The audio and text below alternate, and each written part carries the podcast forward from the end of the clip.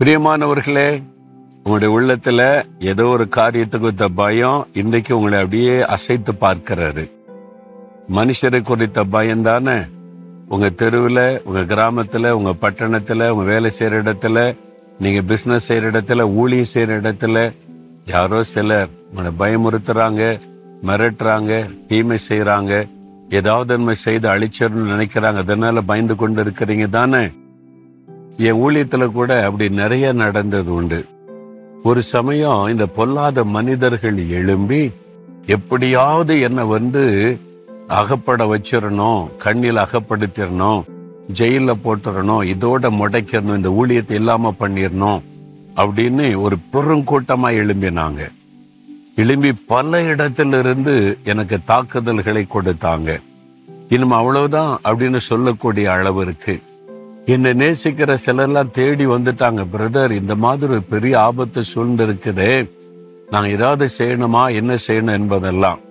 சூழ்நிலை பார்த்தா உள்ளத்துல கொஞ்சம் பயத்தை கொண்டு வருகிற மாதிரி தான் இருந்தது. ஆனா நான் தேவ சமூகத்துல போன போது ஒரு வசனத்தை கொண்டு ஆண்டவர் என்னோடு பேசினார். அந்த வசனத்தை எனக்குள்ள ஆண்டவர் கொடுத்த உடனே பாருங்க என்னுடைய சூழ்நிலை மாறிவிட்டது. என் பயமெல்லாம் விலகி விட்டாரு என்ன வசனம் அது? அந்த வசனத்தை தான் உங்களுக்கு சொல்றேன் இன்னைக்கு நூத்தி பதினெட்டாம் சங்கீதம் ஆறாவது வசனம். கத்தர் என் பட்சத்தில் இருக்கிறார் நான் பயப்படேன். மனுஷன் எனக்கு என்ன செய்வான்? அவ்வளவுதான். இந்த வசனத்தை கொண்டுதான் ஆண்டவர் என்னோடு பேசினார். கத்தர் என் பட்சத்தில் இருக்கிறார். எனக்கு விரோதமா ஒரு பெருங்கூட்டம் எழும்பி இருக்கிறாங்க பவர்ஃபுல் ஆட்கள் எழும்பி இருக்கிறாங்க அதிகாரத்தில் உள்ளவங்க எழும்பி இருக்கிறாங்க. அவங்க என்ன வேணாலும் செய்ய முடியும். ஒரு பெருங்கூட்டமா சேனையா எழும்பி எப்பக்கத்துல இருந்து தாக்குறாங்க. அப்போ கத்தர் என் பட்சத்தில் இருக்கிறார். கத்தர் என் பக்கத்தில் இருக்கிறார்ல என் கூட இருக்கிறார்ல. அப்ப எனக்கு விரோதமா எழும்புகிற அந்த பெருங்கூட்டத்தை எதிர்கொள்ள போகிறது யாரு? கத்தர் அவர் தானே எனக்கு அகித்தம் பண்ணுவார் அவர் தானே பேசுவார். அப்ப கத்தர் என் பட்சத்தில் இருக்கு நான் பயப்படேன். ஆண்டவர் அதான் சொன்னார் நான் உன் பட்சத்தில் இருக்கிறேன். உலகமே உனக்கு விரோதமா எதிர்த்து என்றாலும் நான் உலகத்தை சிருஷ்டித்த தேவன் உன் பட்சத்தில் இருக்கிறேன். பயப்படாத பயப்பட மாட்டேன்னு சொல்லு. மனுஷன் உனக்கு என்ன செய்ய முடியும்? அவன் மனுஷன். அவன் என்ன செஞ்சிட முடியும்? அவன் ஒன்றும் செய்ய முடியாது. பயமுறுத்த தான் முடியும். பயமுறுத்தி அழிச்சிருவேன் கொண்டுருவேன் அதை பண்ணிடறோம்பாரு இதை பண்ணிடுவோம் பாருன்னு பேச தான் முடியும். ஒன்றும் பண்ண முடியாது பயப்படாத. உன் கூட இருக்கிற நான் சர்வ வல்லமுள்ள தேவன் என் ஆண்டவர் பேசினார். இது எனக்குள் ஒரு பெரிய தைரியம். இந்த வசனத்தை சொல்லி சொல்லி சொல்லி ஸ்தோத்திரம் பண்ணினேன். கத்தர் என் பட்சத்தில் இருக்கிறார். நான் பயப்படேன். மனுஷன் எனக்கு என்ன செய்வான்?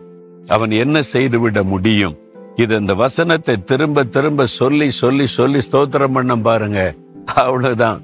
எல்லா சூழ்நிலையை தவிடுபடி ஆக்கி விட்டார் ஆண்டவர். என் அவ்வளவுதான் நினைச்சவங்க எல்லாம் அதிர்ந்து போகும்படி சூழ்நிலையை மாற்றி விட்டார் ஏன் பயப்படுறீங்க? இன்றைக்கு பொல்லாத மனிதர்கள் எழும்பி சவால் விடுறாங்களா?